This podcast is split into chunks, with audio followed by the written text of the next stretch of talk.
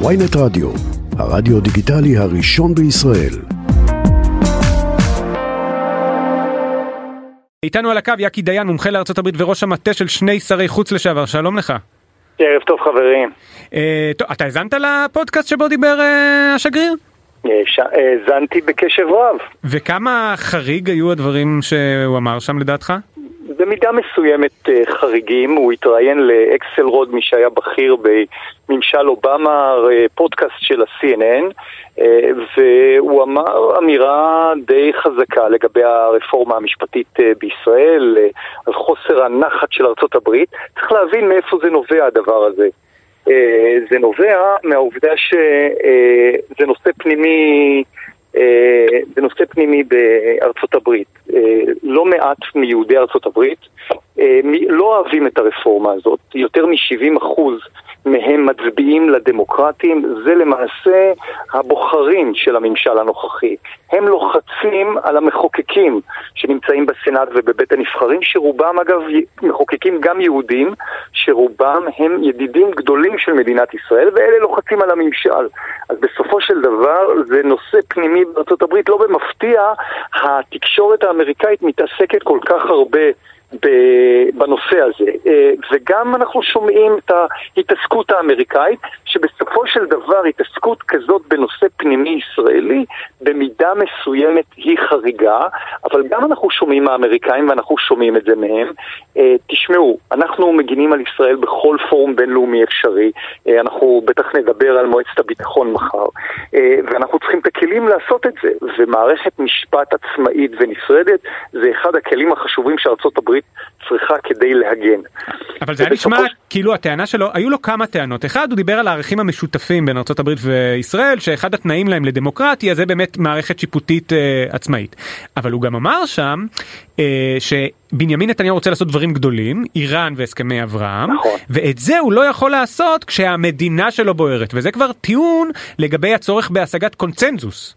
לא לגבי כן, מערכת המשפט עצמה. אה, אז זו אמירה שאני חושב שהיא קצת יותר חריגה, כי בסופו של דבר, בטח בנושא אה, רפורמה, רפורמה משפטית, בסופו של דבר כן צריך קונצנזוס, ואני חושב שהוא בא ממקום טוב, אה, וצריך קונצנזוס כמה שיותר רחב, אבל בסופו של דבר לא תהיינה סנקציות אמריקאיות, או זה, אם, אם אה, אה, תעבור פה אה, רפורמה משפטית.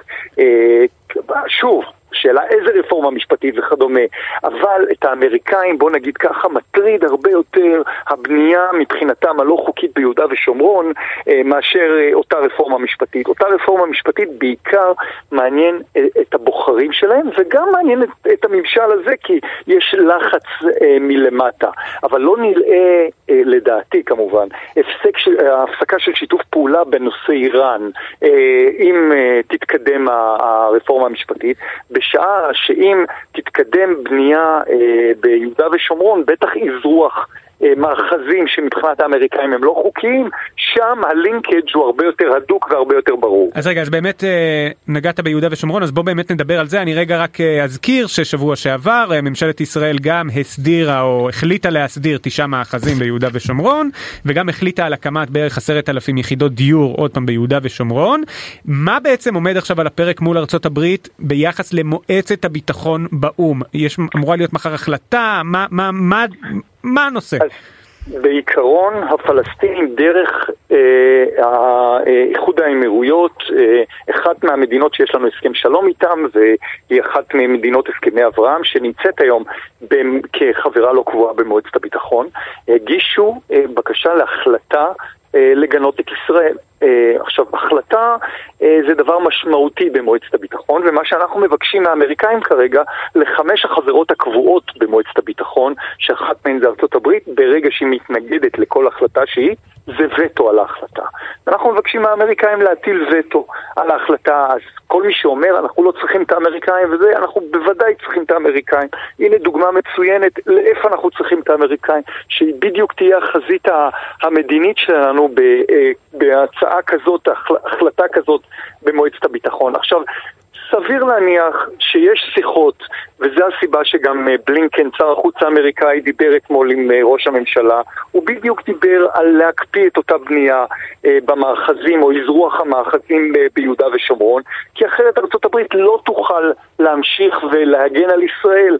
אנחנו זוכרים שרק פעם אחת בעצם, בזמן ממשל אובמה, ארה"ב לא הטילה וטו על החלטה שמגנה את ישראל במועצת הביטחון, וקמה סערה גדולה מאוד מזה. אני מניח שזה לא מה שהולך לקרות מחר, אבל האמריקאים פה מוציאים איזשהו כרטיס צהוב, והם אומרים גם לנתניהו, גם לממשלה, אם כן תהיינה, או תהיה התקדמות כלשהי בבניית מאחזים מבחינתנו לא חוקיים שעליהם בעבר ארה"ב וישראל הסכימו שהם לא חוקיים, אם תהיה כזאת, ארה"ב לא תוכל להמשיך ולהגן על ישראל וזה גם עלול לפגוע, וזה מה שתום ניידס אה, גם אמר באותו פודקאסט, זה גם עלול לפגוע בנושאים אחרים שנתניהו הציב אותם בראש הרשימה, כמו למשל הנושא האיראני, שאנחנו מאוד צריכים את האמריקאים בשיתוף הפעולה בחסימת האיראנים מהשגת אה, גרעין, או למשל אה, בנושאים אחרים, אה, הרחבת הסכמי אברהם,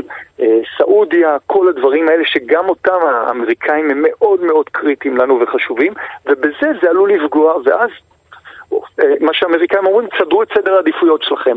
אם הבנייה ביהודה ושומרון, או באזרוח המאחזים, כי בנייה ביהודה ושומרון באופן כולל, אם בונים מחר באריאל או בגושי ההתיישבות הגדולים, לאמריקאים, האמריקאים מקבלים את זה.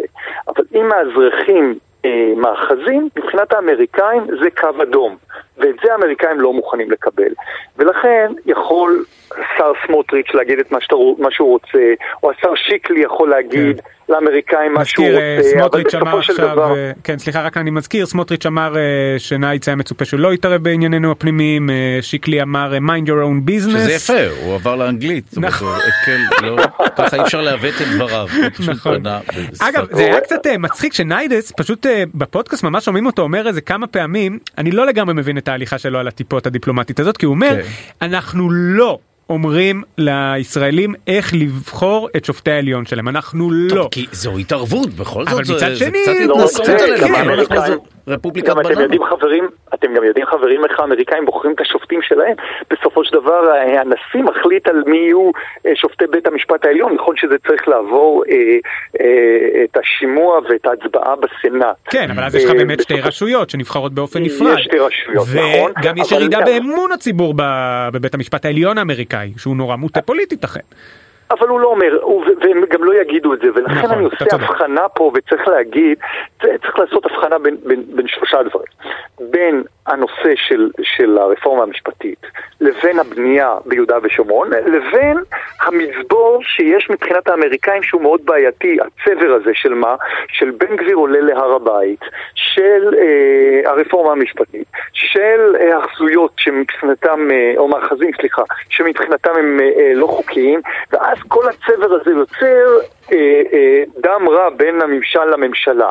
בסופו של דבר, אנחנו צריכים לזכור שני דברים. אחד, נתניהו קיווה שכראש ממשלה, ביקור הראשון שלו, יהיה לאיחוד האמירויות, אותה מדינה שמגישה עכשיו את הצעת ההחלטה כנגד ישראל במועצת הביטחון, ואותו ביקור התבטל, נדחה, תקראו לזה איך שאתם רוצים, בגלל העלייה של בן גביר אה, להר הבית. אה, אז זה דבר אחד, ו, ו, וצריך, אה, וצריך לזכור את, ה, את הדבר הזה. ולכן אנחנו כן צריכים את האמריקאים אנחנו כן צריכים את האמריקאים בכל הנושאים האלה. זה מאוד מאוד מאוד חשוב לנו, הדבר הזה. אבל האם הבנתי ממך נכון שיותר קריטי להם מבחינת היחסים הנושא של ההתנחלויות ביהודה ושומרון מאשר הסוגיה היותר פנימית של uh, הרפורמה המשפטית, ששם מה שמעניין אותם זה יציבות, או שממש מעניין אותם עקרונית הסוגיה הזאת של הרפורמה המשפטית? הרפורמה המשפטית מעניינת אותם אה, מש, משני היבטים. אה, מעניין אותם א', כי יש לחץ פנימי אמריקאי, בעיקר של מחוקקים ושל בוחרים אה, אוקיי.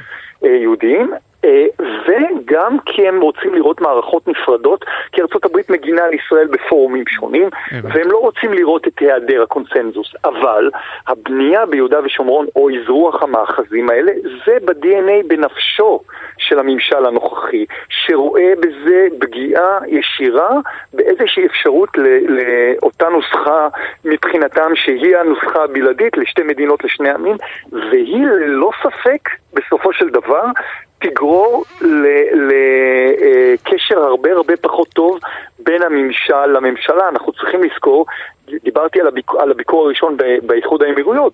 אה, אה, נתניהו עדיין מחכה להזמנה אה, לבית הלבן. כן, זה קטע, זה עדיין לא קרה. נכון. נכון, הוא רוצה לראות את זה, והוא רוצה לראות את זה קורה מהר יותר מאשר מאוחר יותר. כי אנחנו כן רוצים להתהדר ולהראות הקשר הטוב והאסטרטגי שיש לנו עם ארצות הברית. ואם המצבור הזה ימשיך בסופו של דבר, זה עוד סנקציה שיש לאמריקאים להכיל, לא להזמין אותו, או לא להזמין אותו מהר.